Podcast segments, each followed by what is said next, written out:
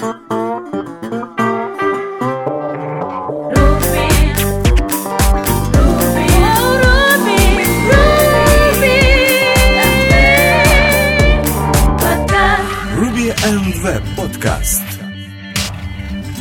Добрый день, дорогие слушатели! Вы слушаете 15 выпуск третьего сезона подкаста RVPod. И с вами сегодня несменные ведущие Алексей Васильев и Александр Чаплинский. Ну что ж, как всегда, давайте посмотрим, что же интересного произошло в мире Руби и Веба за эту неделю. Поехали! Поехали! Итак, э, наши первые любимые новости это э, релизы чего-либо. Э, в первую очередь это выход э, Ruby 2.2.2, э, а также, ну, 2.2.2 это для нас как бы круто, но не забываем, есть еще 2.1.6 и 2.0.0 P645. Э, основной Основном, в основном эти релизы нацелены на то, чтобы пофиксить OpenSSL э, Hostname Verification проблему, которая была также обнаружена в Python. Э, проблема заключалась в том, что OpenSSL не стрикт проверял э, вот эту всю проблему, и поэтому возникала уязвимость, которую в данном случае тут пофиксили. Плюс э, с этим релизом пришли тоже небольшие баг-фиксы. Ну, понятное дело, поскольку это патч-релиз, то тут только баг-фиксы, никаких новых э, нововведений. А, также пришла так, э, новая версия Storytime 2.0. Э, Storytime это, э, скажем так, Rails CMS плюс блок, ну и плюс админка поверх этого всего. То есть это CMS-система, которая mountable, ее можно замаунтить уже в существующее приложение и прикрутить, получается, админку плюс какой-то контент менеджмент для каких-то страниц. About, fuck или что-то еще. Э, Во второй версии было сдел- много, понятное дело, багфиксов введено, э, скомбинировано все вот эти CMS блок и админка фичи, э, редизайн сделан, multiple site support, то есть теперь получается на одной платформе можно несколько сайтов держать, guided installation сделали, quick dashboard access и все. Ну, это весь такой основной э, набор нововведений. Э, в основном ну, нам не удавалось, вот мне не удавалось использовать Storytime, но в любом случае достаточно интересная штука, то есть теперь можно с помощью этого разворачивать, например, там какой-то динамический блогинг-платформу вместо там WordPress, плюс CMS-систему, или как там любят, типа, сделай мой маленький, я фотограф, сделай мой маленький сайт, чтобы я мог его заполнять. Возможно, эта штука как раз подойдет для этого. И э, еще один релиз, который, конечно, не сильно тесно связан с Ruby, но все же это RethinkDB. RethinkDB это э, RethinkDB 2.0, понятное дело. Это продак, э, Production Ready, как обещают авторы. Это объ... документоориентированная база данных. Ближайший ее аналог это MongoDB. Э, Единственный тут Тут есть определенные плюсы, например, разработчики сразу не стали заморачиваться с JSON-like интерфейсом взятия данных, а сразу использовали подобный SQL формат. Э, Плюс самая еще удобная и хорошая штука в этой базе данных это то, что стриминг из коробки. А значит, можно писать реал-тайм приложения, такие как Google Doc, Trello, э, какие-нибудь чат-системы, которые прямо работают с базой. Или же, например, какие-нибудь аналитику туда собирать или что-либо еще. Пуш-нотификации оттуда ссылать. Э, Опять же, на продакшене не удавалось, я только вот пробовал, как говорится, Hello World на нем. Э, При этом есть уже готовые адаптеры для Ruby, Node.js, все достаточно неплохо написаны. Э, Я даже видел список компаний, которые используют RethinkDB, но не нашел там каких-то крупных или чего особых. Но все равно мне нравится эта база данных, у нее есть еще своя веб-морда, у нее есть MapReduce тоже из коробки, GeoSpartial из коробки, и то, что у нее даже там Deploy to SAS, готовые эти вещи есть, э, SAS или PAS. Вот, поэтому для тех, кого интересует эта база данных, вот в данном случае авторы уже обещают, что вторая версия это Production Ready. Вот так-то. Отлично. Такой себе набор новостей версий 2.0 и 2.2.2. Да-да-да. Вторые версии. Короче, Э, двойка да. нас преследует. Э, Окей, э, у меня следующая новость, которая звучит следующим образом. Npm.js.org анонсировал приватные модули. Как мы вообще знаем, npmjs.org уже стал, скажем так, npmjs.com, то есть переехал в доменную зону .com, вот, и буквально недавно как бы открыл такую фичу, которая теперь будет стоить 7 долларов в месяц.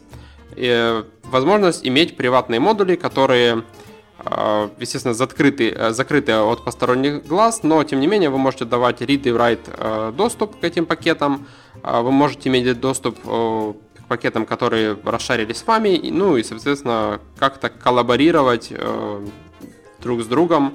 А, несколько там, не знаю, групп разработчиков может работать над, над какими-то шарит приватными модулями. Вот, в принципе, они давно это уже заявляли, давно говорили об этом, что это будет фичей э, последующих э, релизов вообще, то есть для NPM, поэтому как бы вот наконец-то свершилось. Если кто-то кого-то есть проекты на ноде, и какие-то из модулей э, не должны быть open source, их желательно где-то хостить, где-то хранить, да, чтобы там тянуть. А вот теперь это доступно на npmjs.com. Эм, достаточно, кстати, небольшая цена, 7 баксов в месяц. Э, плюс они сразу, видишь, доступы сделали. Read есть и read-write. То есть ты можешь uh-huh. какой-то куске команды давать только на чтение, а сам, например, активно с, други, с другой командой разрабатывать какой-то модуль. И говорить только обновление забирайте и все. Ну и хомяк. У них такой хомяк теперь жирный, как будто его перекормили. Ну это, наверное, они сразу намекают, сколько у них денег будет за 7 баксов в месяц. А, единственное, только вот 7 баксов в месяц, знаешь, это, как говорится, чем меньше цена, тем тяжелее давать потом какие-то скидки или что-либо еще. Ну, может, они на это и не надеются. А, ну, новость хорошая, действительно. То есть у Ruby гемов до сих пор нету приватных, приходится свой поднимать. Это такая печалька. Окей. Э, следующая новость это RapidScript. Э, еще один язык, который компилируется в JavaScript. Э, но, тем не менее, он очень, ну как бы автор говорит, что он очень похож на CoffeeScript, но тем не менее обладает более чистым и более читаемым синтаксисом. А единственное, что наверняка это могут, смогут подтвердить Python разработчики, потому что, скажем так, синтаксис очень похож на Python. Вот, э, не знаю, остальные, возможно, даже смогут поспорить. А лично мне, уже, скажем так, привыкшему и, и сидящим прочно на кофе, а, ну, скажем так, синтаксис дается, ну, так себе, скажем, ну, в плане читаемости и в плане вообще, насколько он мне нравится. Вот, но, тем не менее, я так подозреваю, что Rapid Script должен быть, по идее, в названии заложено, по крайней мере, а, быстрым, а, легковесным, потому что Rapid это вообще как бы переводится как быстрый, скорый и так далее. Единственное, что пишется немножко не так, пишется через I, а не через э, Y. Э, ну, может быть, и, и не это была основной идеей, когда автор придумал название. Ну, как говорит, э, как тут пишут, основная вещь это абстракция э, к Python, э, то есть similarity to Python. То есть классы, вот init, видишь, вместо констракта или initializer, у них тут нижнее подчеркивание, нижнее подчеркивание, init, нижнее подчеркивание, нижнее подчеркивание. Плюс, если из класса создается объект, то никакого new не надо. Просто вызываешь этот класс как функцию, и оно начинает работать. Uh-huh. То есть, получается, питонистам теперь вот, пожалуйста, пишите на одном языке JavaScript и Python. Ну, и сервер, сервер-сайт, и клиент-сайт. Возможно, кому-то будет удобно, действительно, кому-то нет. Э, я думаю, это зависит от людей, которые, например, активно работают с питоном. Может, они это заценят. Хотя да, но... Например, заметил, интерполяция тут почему-то нету. Или просто автор ее... Интерполяция строки. Uh, например, тут... Или автор просто поленился это добавить. Э, тут плюс дефы, ну, def, def, def. Мы привыкли, что в кофе скрипте это можно и без этого обходиться. Ну, я думаю, может будет жить. Сейчас этих э, языков, наверное, скоро на чем угодно можно будет писать и конвертировать в JavaScript. Ну да, в принципе, осталось только сделать, чтобы можно было просто на английском языке писать. То есть написал какой-нибудь рассказ, э, скомпили это все JavaScript, у тебя все отлично работает. Вот, ну и, естественно, шарить это все между бэкэндом и фронтендом. Пишешь на бэкэнде на английском, на фронтенде на английском, все работает магическим образом. Вот, Война на самом деле... Второй том. Второй микросервис. На самом деле не уверен я насчет э, шаринга вообще кода. Ну, по крайней мере, в моей практике особо, э, скажем так, шаринга кодом между фронтендом и бэкендом, ну, так не получилось нормального сделать. Вот. Если даже какие-то куски нужно расшарить, там, не знаю, какие-то валидации и так далее, э, ну, не знаю, стоит ли оно того, чтобы, да, одни и те же файлы э, как бы использовались и на бэкэнде и компилились ваши ассеты на фронтенде. То есть, ну, по-моему, гораздо проще в плане валидации это все-таки делать на бэкэнде и просто делать колы э, к бэкэнду и валидировать там, и в случае ошибок просто показывать ошибки. Ну, дело такое. А, ну, вообще валидация, да, это специфическая штука, знаешь, ее пробрасывать тоже как-то, то есть не пробросишь объект валидацию, который будет расшарен uh-huh. еще где-то, это как-то надо там сделать какой-то механизм. Темплейты, вот да, темплейты, помнишь, у нас даже с тобой два этих гема, SMT и SHT Rails, которые шарят там handlebars и mustache темплейты. Да, ну, в определенных таких гибридных совсем... приложениях это нужно. Да, нужно, но это не совсем, как бы, скажем так, JavaScript, который используется и на бэкэнде, и на фронтенде. Оно, конечно, оборачивается в JavaScript, но это все-таки темплейты. Ну да. А, кстати, нам с тобой придется их переписать. Точнее, обновить. Из-за, из-за, из-за Sprockets 3.0, да? Да, мы как бы не говорили про это, но Sprockets 3.0, они же типа tilt интерфейс, он deprecated, и придется да, да. переписывать. Э, я даже посмотрел, там Sprockets VP вроде не надо дергать, все работает. Я такой, фух, потому что я его юзаю самое активное, я такой, фух, не надо. Вот, а SMT, SHT придется, ну, наверное, если мы хотим, чтобы оно жило дальше. Посмотреть, что там надо поменять. Ну и сразу Sprockets изучим новый. Представляешь? Ну, да, а как только разберемся, сразу об этом расскажем в подкасте. Э, есть у меня еще одна новость, э, называется Amok.js. А, и еще один live reload для работы в, для подключения для релода страницы как в процессе вашего кодинга. Подумал так я, что это все-таки еще один live reload, но, как оказалось, фишка немного в другом. Этот, скажем так, command line утилита, которая запускается из command line, она работает немножко другим образом. Она обновляет вашу страницу без ее фактического релода. А, и делает это при помощи подключения к Development Tool. Uh-huh. Tool. А, и просто напрямую апдейтит дом, ну или, или JavaScript, который выполняется напрямую без релода страницы. Это может быть удобно, если вы все-таки какое-то состояние храните, и для вас как бы релод не совсем а, классная вещь, вы там поправили какой-нибудь CSS, у вас было какое-то состояние приложения, которое вы там наклацали мануально, вот, и вам все равно после релода приходится э, это все как бы снова возвращать. Вот, естественно, неудобно.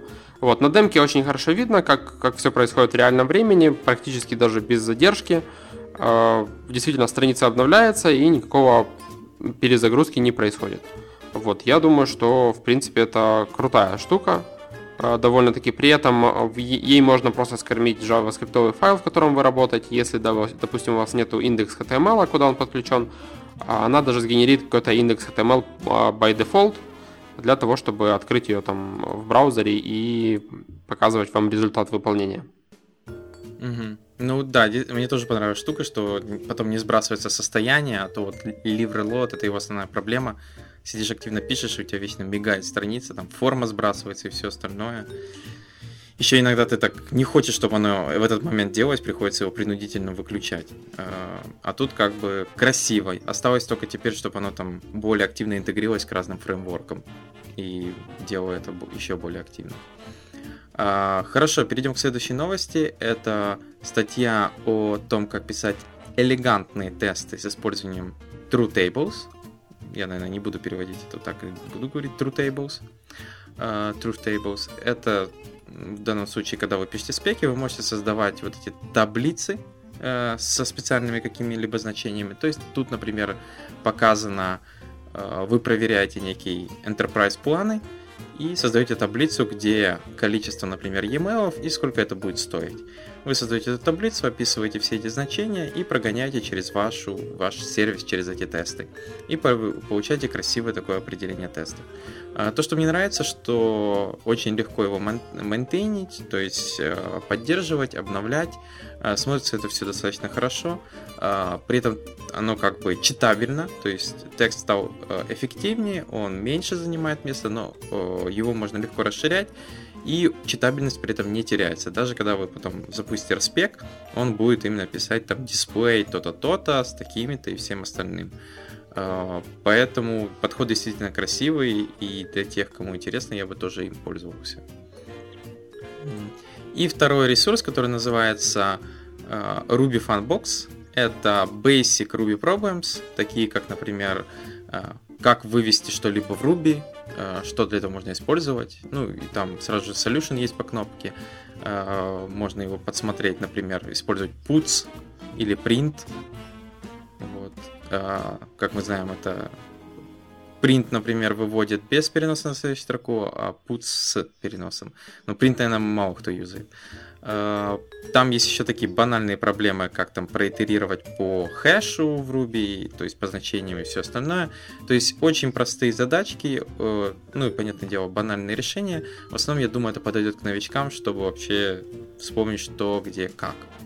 Э, единственное, что там как нарисовано, я не знаю в самом футере. Ну, вот, но она есть. Да. Поэтому я думаю, да, такой ресурс будет интересен только новичкам, не для крутых Ruby разработчиков или даже медлов. Ну, на самом деле, может, они еще планируют добавить какой-нибудь информации, потому что, смотрю, подход у ребят креативный. А, сайт был, э, не был задизайнен Ванессой. Mm-hmm. Я так вижу, Ванесса в команде присутствует, то есть э, команда называется Refactor It, у них refactorit.co сайт, и, собственно, я так понимаю, что здесь там разработчики и дизайнеры, ну, что-то делают. Ну, за рекламу они нам будут платить, это сто пудов. Так, ладно, давай дальше. Эм, окей. Э, есть у меня еще на очереди э, две статьи из мира JavaScript. Первая рассказывает об э, изменениях и их детекшене в JavaScript фреймворках, да, о том, как все-таки трекаются изменения и как это вообще менялось, скажем так, с годами. Потому что статья рассказывает о том, что а, были такие времена, когда ничего не менялось, скажем так, данные практически были иммутабельны, и для того, чтобы получить новую страницу, нужно было еще раз сходить на сервер за нею. А, вот. Но потом, через какое-то время, все-таки начали, началась эра JavaScript, начали использовать активно Ajax, да, подгрузку, асинхронную подгрузку каких-либо данных. Вот, э, возникла необходимость работать с домом и как-то его обновлять в зависимости от тех данных, которые пришли. Вот. И в самые такие первые фреймворки, среди которых и наш любимый Backbone.js, вот, они это все делали, как бы, ну, то есть предоставляли все а, пользователю. Они говорили, ну, когда тебе там нужно будет, ты возьми все и перерендери. Вот, мне очень нравится, как вот перед каждым, а, точнее, после каждого заголовка в статье есть просто основная идея, да, как это работало. А вот в этот период было это I have no idea what should be rendered, you figure it out. То есть не имея никакого представления, фреймворк имеется в виду не имеет никакого представления, разработчик сам должен определить, э, что ререндерить. Вот. Э, в то время как уже, скажем так, более такие матерые фреймворки типа Ember, э, которые появились немного позднее, как бы поступали немножко по-другому, у них был другой принцип, они точно знали, что должно быть перерендерено, просто потому что они контролировали все, и данные, и вьюхи. Mm-hmm. Вот, то есть, если вы хотели что-то, хотите что-то изменить, вам нужно работать с данными. Вот. Э, в то время как AngularJS, э, естественно, не имеет никакого представления, что было изменено, поэтому он проверяет все для того, чтобы понять, что должно быть проапдейчено. Еще вот. не один Это раз. Да, да. Два раза бегает. Да, цикл, да. А, это Dirty Checking, всеми наши, ну, всем известный и наш любимый. Вот. И такой немаленький кусочек статьи отведен React, да, и тому, как он работает с виртуалдомом. Его идея основная. Он тоже не имеет э, никакого представления об изменениях, поэтому он ререндерит все и потом смотрит, что изменилось. Вот. Для, поначалу это слышит, ну, как бы звучит не очень круто и не очень оптимально. Вот. Но если мне одно маленькое но, он ререндерит это все при помощи Virtual DOM. Как мы знаем из предыдущего подкаста, э, выпуска, э, Virtual DOM это просто представление дом дерева в виде обычных JavaScript объектов в памяти. Вот, поэтому, ну, скажем так, рен, вот такой вот рендеринг, да, в памяти он сравнительно дешевый. А, поэтому а, React просто в зависимости от данных ререндерит этот Virtual DOM и потом смотрит div, э, чем он отличается э, от реального дома, который у вас сейчас на странице, и потом этот div applied. Э, ну, скажем так, довольно неплохие тут схемы показаны, как это все работает и объяснено. Ну, я не знаю, как по мне, вот лично мне стало даже намного понятнее, как все-таки React работает. Вот, это самое главное, потому что многие, знаешь, как говорят, типа, вот, используйте этот фреймворк, если вы не будете его использовать, вы нищеброд. И вообще, а если будете его использовать, на вас будут смотреть как на бога. Э, основное это не фреймворки, основное, основное это подходы, то есть алгоритмы, паттерны, вот, что использует React, то есть когда ты понимаешь, что он использует, как это работает, в чем его эффективность, и что это не золотая пи какая-нибудь там, золотая пуля или серебряная пуля или золотая ложка, которая решает все проблемы, а ты просто понимаешь, как это работает, что, например, React неэффективен, если ты там, например, у рутовой ноды меняешь класс или удаляешь класс. Потому что он просто ререндерит полностью весь блок, потому что он увидит uh-huh. на первых уровнях изменения, он просто его перерендерит. Э, алгоритм, наверное, можно было бы сделать и эффективнее, но React и так не маленький сам по себе библиотека. То есть... А, но справедливости ради нужно сказать, что ну, если вам нужно поменять только класс в mm-hmm. каком-либо элементе, ну, если вы уже так, типа, пишете свой там CSS и JavaScript, что достаточно изменения класса, то ну, в любом фреймворке это можно сделать не оптимально. То есть любой фреймворк да. можно сделать так, что на изменение какого-то стейта перерендери нафиг все. А, это действительно, ну, как бы неправильно. Да, это даже в бэкбоне можно. Но это везде можно так сделать. Да. Model change, рендер, все. Да-да-да. Тут вот. нужно, конечно, ну, все-таки включать голову, думать об оптимальности и делать, скажем так, может быть, не, не очень популярные какие-то решения, да, вот как бы нам, нам фреймворк дает возможность вот э, повесить callback и перерендерить все. Круто, мы это будем использовать. Не всегда это стоит использовать, иногда лучше полезть все-таки руками и в дом проапдейтить то, что вам нужно, вместо того, чтобы э, ререндерить все. Вот, согласен. Это, это правда. Э, поэтому действительно лучше изучать. И вот это хорошая статья, которая показывает, как, что, где-либо работает, чтобы разработчики понимали и понимали, где это, как можно использовать, где какие бенефиты, что где-либо хорошо. Так. И по поводу оптимизации, наверное, сразу рассмотрим следующую новость. Да, есть еще одна статья. На, на, на эту тему тоже можешь, Леша, что-нибудь рассказать, но mm-hmm. расскажу сначала я. А, Все-таки о чем статья. А, называется она а, «Вы оптимизируете неправильные вещи». You're optimizing the wrong things.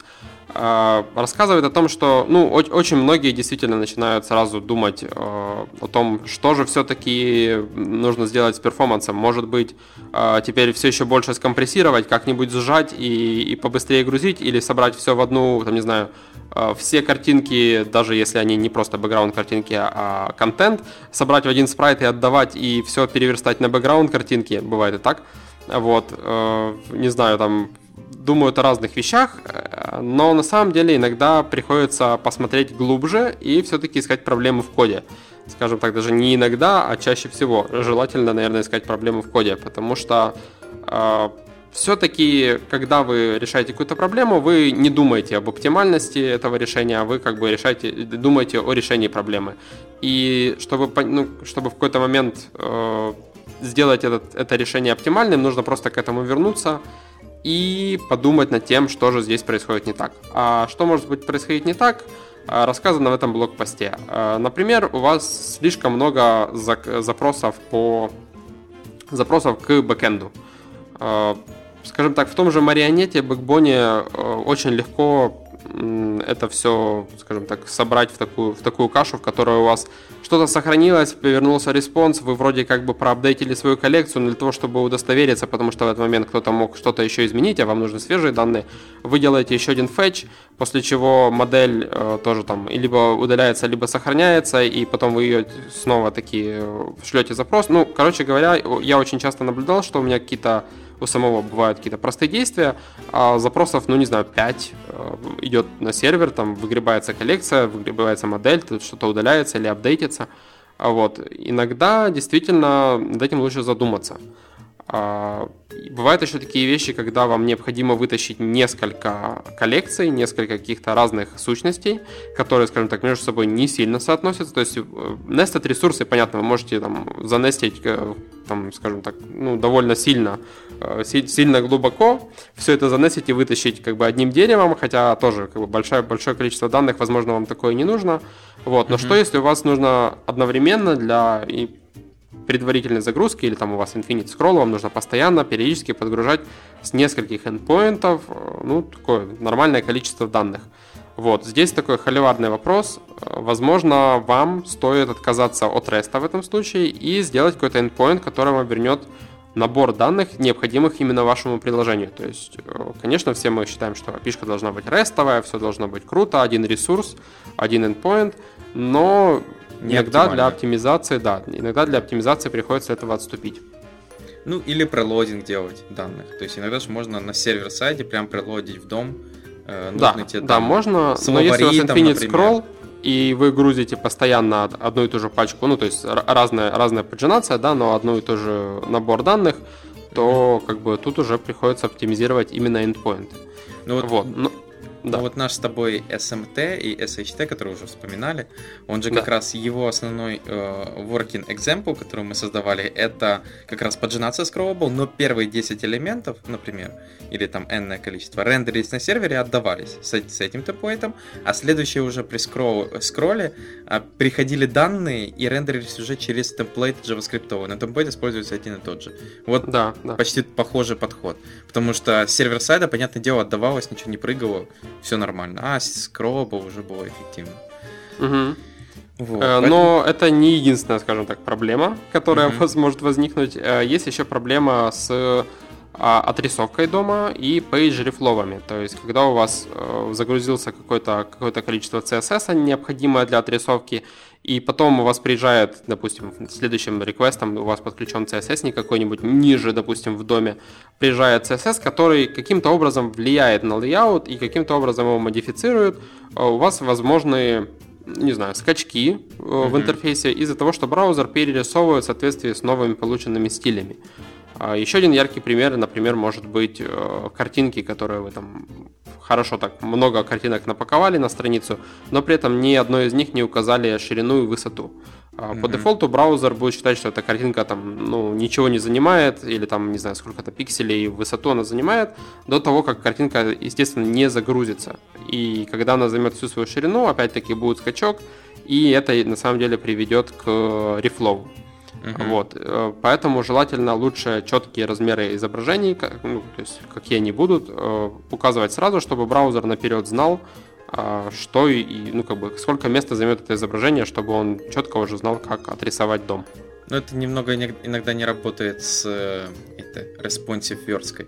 Там же типа нельзя так раз и указать with haste картинками. Потому что ты начнешь ресайзить браузер и все. И э, да, подход но... не работает. Ну, на самом деле, если ты говоришь в CSS картинки max width 100%, то она угу. остается как бы... А, ну если так, то а, да. Гибкая, но какой-то initial размер будет и height э, ей в доме в HTML нужно, в принципе, задать, потому что угу. без этого будет хуже. Вот. Ну и разного рода манипуляции с домом в JavaScript. Первое это слишком часто э, выборка происходит, да, то есть когда вы делаете там доллар селектор, вместо того, чтобы один раз сделать этот, эту выборку этого дома и закешировать ее в какой-то переменной, да, в памяти, вы каждый раз просто используете доллар селектор. И каждый раз, обращаясь к этому элементу, вы снова делаете выборку и шаритесь по дому. Э, это не очень хорошо, особенно если у вас таких манипуляций происходит довольно много. Точно так же, как и event листнеров. Если у вас, опять-таки, тот же э, Infinite Scroll, у вас подгружается очень много элементов со временем, да, юзер просто скроллит, и у него элементы там по 100 штук дорендериваются. И если у вас ивенты э, забинжены на каждый из этих элементов, естественно, у вас куча листнеров на каждом из этих UI-ных, э, на, на каждом из этих элементов, но у вас висят листнеры, они копятся, и это, в принципе, приводит к memory ликам. Поэтому, естественно, правильным подходом было бы повесить один листнер на родителя – Э, как мы знаем, все ивенты, они, в принципе, баблятся в доме, поэтому на родителей его тоже можно поймать. Ну, там как-то, конечно, уже определить. Не как там у нас в ивенте, в принципе, приходит э, таргет конкретного ивента, поэтому вы можете спокойно все это делать при помощи одного листнера. Ну и не забывайте это чистить, если у вас single-page приложение. Это тоже вот эти дохлые ивенты, остаются и, и память не чистится. Да, если вы что-то, ну, как бы, что-то со страницы убирается, то есть рендерится что-то новое, а предыдущие вьюхи или элементы убираются, то листнеры, да, желательно, конечно, тоже почистить за собой. Да, ну, если это фреймворк за вас не может сделать. Э, или вы ожидали, что фреймворк это делает, а он это не делает. А, так, хорошо. Э, действительно, хорошая статья, рассказаны ну, такие вещи, действительно, что сначала, возможно, вам следует посмотреть в эти варианты, а потом уже пилить оптимизацию или там давай врубим GZIP, и GZIP все решит. Да, Саш? Да. Или что-нибудь. Был у меня такой знакомый, который говорил, как оптимизация, а что там, там что, книжки об этом пишут? Да что там писать? Там же один GZIP включаешь, и все, все работает. Смотри, все кстати, оптимизировано. Следующая идея для книжки. Я думаю, другой знакомый будет очень рад. Для, книжку, для книжки в одну страницу? Ну, да. Ну, представляешь, зато книга в целую страницу. А, так, хорошо, перейдем к следующей новости. Это статья о Redis кластере. А, в основном тут статья Quick Overview, как он сетапится и что из себя представляет. А, как мы помним, опять же, в, прошлых, под, в прошлом подкасте мы рассказали о том, что вышла новая версия Redis 3.0 с кластером стабилизированным из коробки. И в данном случае автор, это Илья Билыч, Илья Билыч э, расписывает как раз про то, что из себя представляет этот кластер, как он сетапится, э, что из него выходит, как выглядит конфигурация. Первое, что хочу заметить, действительно конфигурировать его достаточно просто. Выходит это особых проблем не вызывает. Э, чуть ли не все полуавтоматом работает. Потом он провел бенчмаркинг, проверил, что ведет он себя оптимально и более-менее. А, единственное, что как бы может кому-то не понравиться, он попытался сделать failover, и, понятное дело, э, нода, которую он потушил, она отвалилась, э, ну и весь кластер тоже стал, скажем так, broken, сломанный. Э, понятное дело, я думаю, в следующих релизах это более-менее пофиксят, но, скажем так, начало все вообще смотрится очень-очень даже неплохо я думаю, как, бы можно его спокойно переходить, если у вас огромные данные, которые не помещаются на одном инстансе, которые можно хранить в Redis, то Redis Cluster, я думаю, это очень хорошая штука для решения вашей проблемы. И вторая, э, вторая вещь, это больше уже утилита, которая называется Kubernetes. Kubernetes это утилита, создана Google для менеджера кластеров, э, э, кластера Linux контейнеров. То есть для того, чтобы упростить разработку и а, также ускорить разработку и упростить DevOps. Понятное дело, что используют она докер-контейнеры, то есть Kubernetes это еще такая обертка, написана на Go, поэтому, как я говорил, через 3 или сколько, уже меньше, я это говорил год назад, значит, через 2 года все cloud-утилиты и все остальное будет написано на Go, как бы там не хайли этот язык и все остальное, это будет все написано на нем. Э, Kubernetes как раз тоже написан на Go, то есть использует докер, который написан на Go, и позволяет, получается, менеджить свой клауд. Свой микроклауд, можно так сказать. Э, что хорошего? Команда Google э, говорит, что она вложила в эту утилиту 10 лет своего опыта работы со своим Google Cloud. То есть у них вот эта утилита вмещает в себя это 10 практических лет. Хорошо, что есть Redmi, в котором как раз расписано, как оно сетапится, э, насколько оно простое, что его легко расширять, легко изучать и вообще его легко переносить э, на разные, там, например, с Амазона в другие-то вещи, ну вообще не знаю, зачем на Амазоне оно, ну куда-либо. Э, плюс тут даже есть интеграция с всякими MSOS и другими провайд, другими вещами. А, поэтому для тех, кому действительно интересно, вот можно еще глянуть э, как раз расшаренный вот от Google Cloud Platform Kubernetes. Вот. У меня ну... жалко, пока не получилось его поклассать, по, попробовать, но я надеюсь, скоро получится, и тогда что-нибудь расскажем интересное. Ну, что тут скажешь, Google правит миром, поэтому, ну, им можно Пока не всем, но надеемся. Так, давай дальше. Окей, да, дальше. Эм, небольшая презентация для тех, кто не сильно знаком или даже знаком, но хотел бы познакомиться поближе с форматами изображений. Да, как мы знаем, есть определенное количество форматов, есть JPEG, PNG, был когда такой формат GIF, возможно, а нет, на самом деле, почему был? Сейчас он активно используется, там всякие прикольненькие гифки, котиков и так далее, все до сих пор используют и, и смотрят. Угу. А, да, так вот, э, презентация, которая рассказывает об этих форматах немного более подробно, да, а именно рассказывает о том, э, что, что означает, как расшифровывается этот формат, когда он был основан и так далее, вот, и какие плюсы, минусы и use cases для каждого из этих форматов. Отсюда мы узнаем, возможно, кто-то знал до этого, возможно, нет. Э, я, скажем так, еще, по-моему, в универские времена очень много насчет форматов изображений э, знал, учил, скажем так, даже, даже, наверное, меня научили чему-то. Вот. JPEG используются... Да, JPEG используются для изображений и фотографий, э, которые в себе содержат там много цветов. Вот, при этом у него очень хороший алгоритм сжатия, но он э, lossless, да, то есть он ну, как бы имеет потери качества. Вот, mm-hmm. конечно, там можно найти оптимальный баланс, э, чтобы потери были такие незаметные для глаза, но при этом сжатие было достаточного уровня, чтобы его можно было использовать в вебе. Вот, он, собственно, используется в вебе для изображений. Угу. В то время как э, GIF э, используется и использовался, и, наверное, еще используется для анимированных картинок и э, для картинок, которые имели, имеют прозрачный фон. А, если у вас там есть какая-то картинка, вам не нужна там белая подложка, да, под, не знаю, там, картинка банана, не знаю почему банана, но, к примеру, вот, вам не нужна белая подложка под ним, вы хотите положить ее там на какой-то красивый серый фон. А, вот раньше для этого использовали GIF. На самом деле какое-то время он был платным форматом. Никто, наверное, об этом не знает. Но да, за него нужно было платить, по идее, как, потому что алгоритмы, которые использовались там, они были запатентованы. Но эти патенты, в общем, э, срок действия патента, да, истек, поэтому сейчас его можно использовать абсолютно свободно.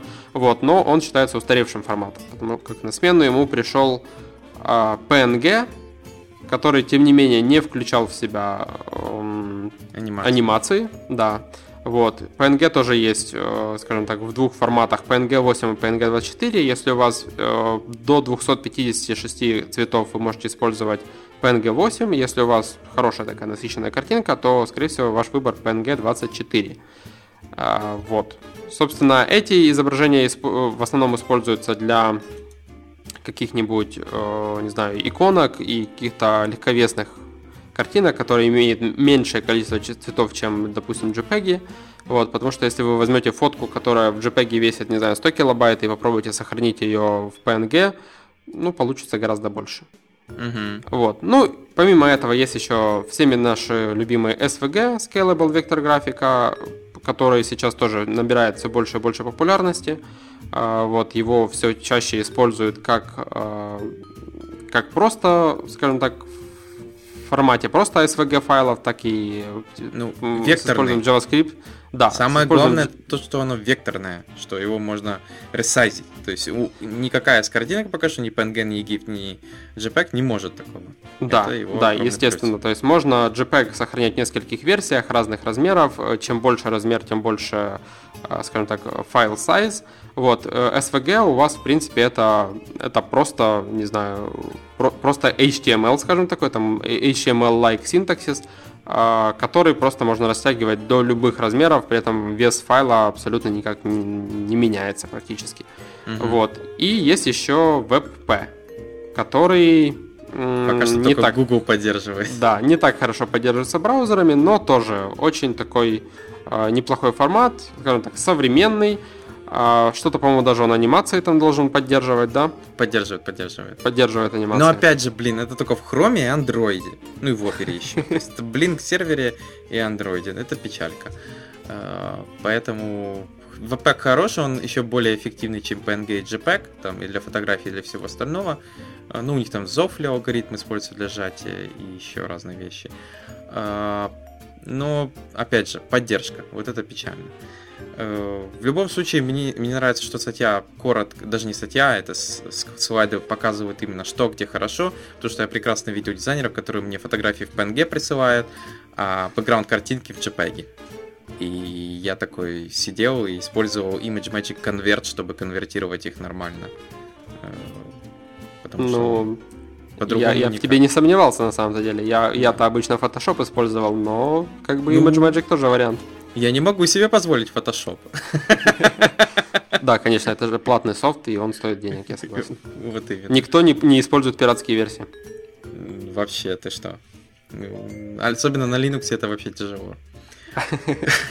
Э, да, но тем не менее, я думаю, что в любом случае было бы неплохо, ну и вообще неплохо узнать э, о форматах изображений, потому что как бы в основном работаешь с ними как с данными, да, то есть есть вот у тебя форматы, они всю жизнь существовали, так кажется, и всю жизнь будут существовать, но на самом деле там тоже есть свои э, свои истории развития, да, какие-то плюсы минусы и какие-то новые форматы, которые призваны заменить устаревшие. Вот, единственное, что да, поддержка у нас, как всегда, для веба остается основной проблемой, с которой приходится бороться. Угу. Следующая библиотека называется Highland.js.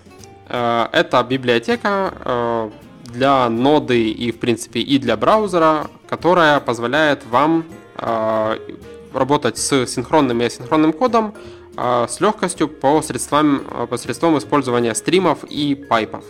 Вот, на самом деле библиотека такая довольно элементарная, вы как бы вставите, мне нравится пример, который говорит underscore равно Highland, и теперь вы в этот underscore можете оборачивать, там, скажем, любые данные, да, которые, с которыми можете работать, и можете просто цепочно вызывать, перебрасывать данные из метода в метод, вот, вплоть до того, что тут даже каким-то образом э, заимплементен параллелизм, есть parallel метод, в котором вы можете в параллели делать несколько задач, например, вот как в примере читать файлы в параллели 4 сразу.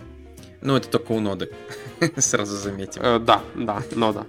Ну, это действительно хорошая штука, э, потому что позволяет, получается, синхронные и синхронные функции э, пробрасывать вот через эти пайпы и получать результат в конце.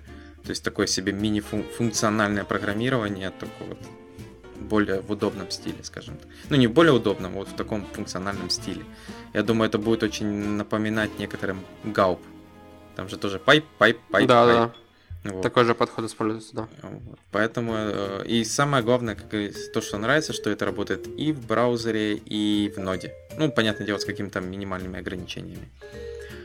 Хорошо, перейдем к следующим библиотекам. К концу мы любим всегда вспоминать какие-то библиотеки. У Саши часто вообще новости из них состоят. А, так, первое это Transproc. Transproc это Transformation Ruby объектов в функциональном стиле. Ну, такая библиотечка. В основном ее задача это то, что вы есть некие готовые функции, через которые вы можете пробрасывать объекты, и они будут их трансформировать. То есть какие-то фильтрация, map, reject и прочее.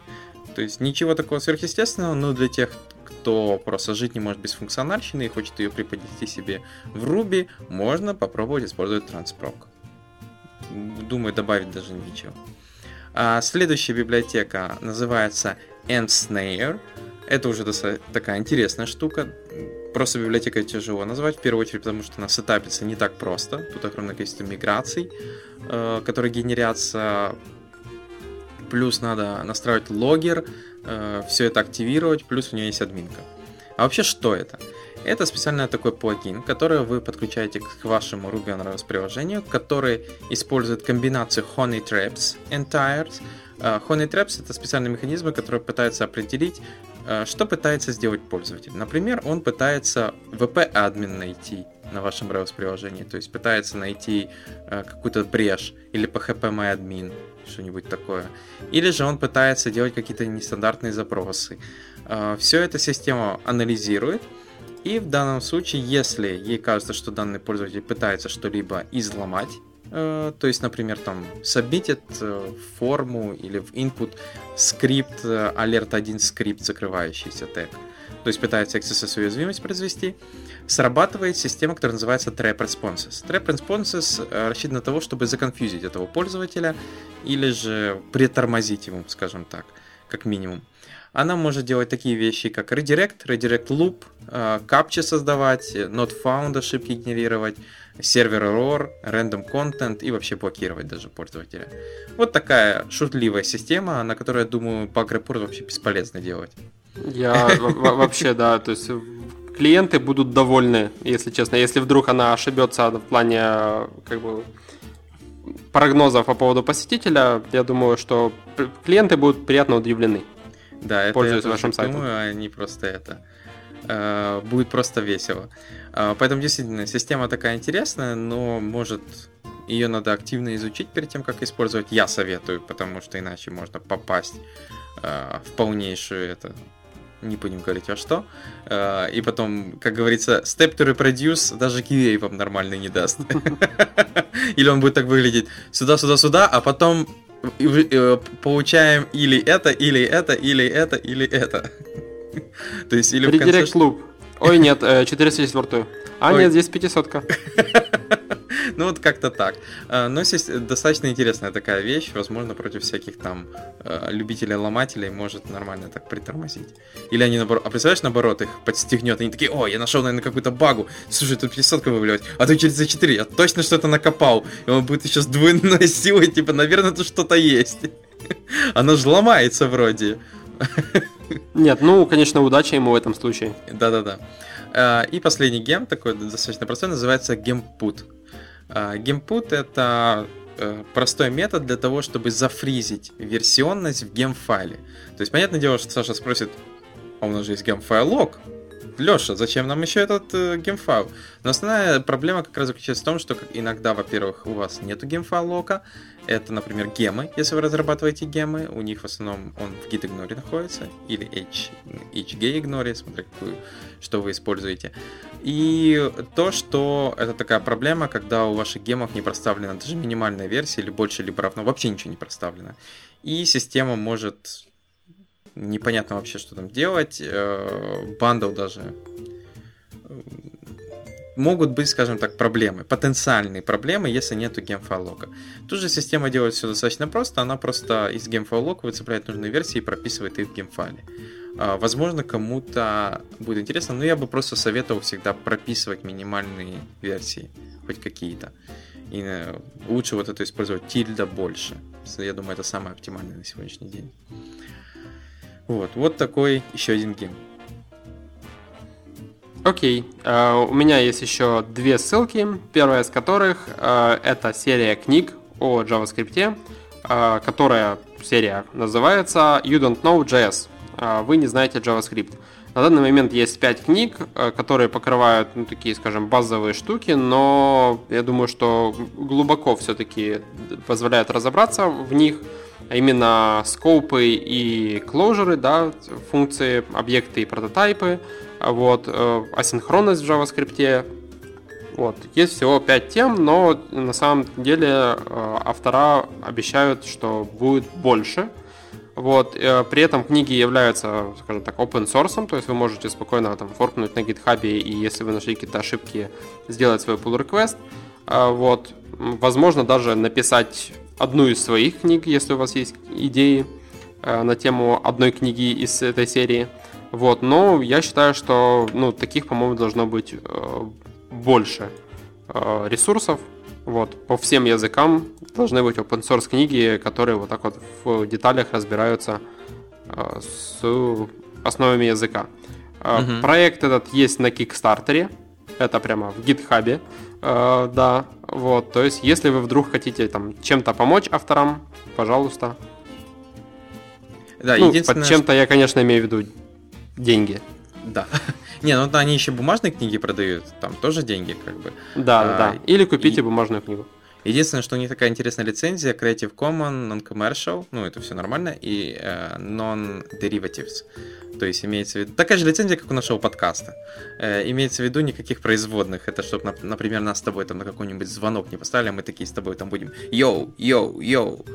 Вот это вот. Чтобы вот такого не было. Э, имеется в виду, нельзя типа этого делать, если не спросить у автора разрешения. То есть э, вот такая вот лицензия. Есть тип лицензий. Меня просто удивило, потому что я думал, о, сейчас, наверное, набегут э, и будут переводами заниматься. Но получается, чтобы сделать перевод, надо сначала попросить у автора. Типа, а можно я сделаю дериватив этой работы? Ну, возможно, это и не проблема. Возможно, я автор думаю, не нет. против. Это же просто такая тип лицензии, что есть такой, который просто разрешает, делай, что хочешь, а есть, который вот... Мне, кстати, этим и нравится Creative Commons лицензии, жалко, они на софт не распространяются. Мгм. Или не распространялись. Надо будет обновить свои знания. Но, как я помню, не распространяются. А, вот. Э, Поэтому, да, книжки хорошие, такие простые, я думаю, для тех, кто хочет учить JavaScript, самое оно. Особенно мне нравится там отдельная книга про this. Потому что this в JavaScript непонятно чей. Э, Да. Вот, и есть еще одна, э, скажем так, такой гайд, книга онлайн, называется Learn.js Data.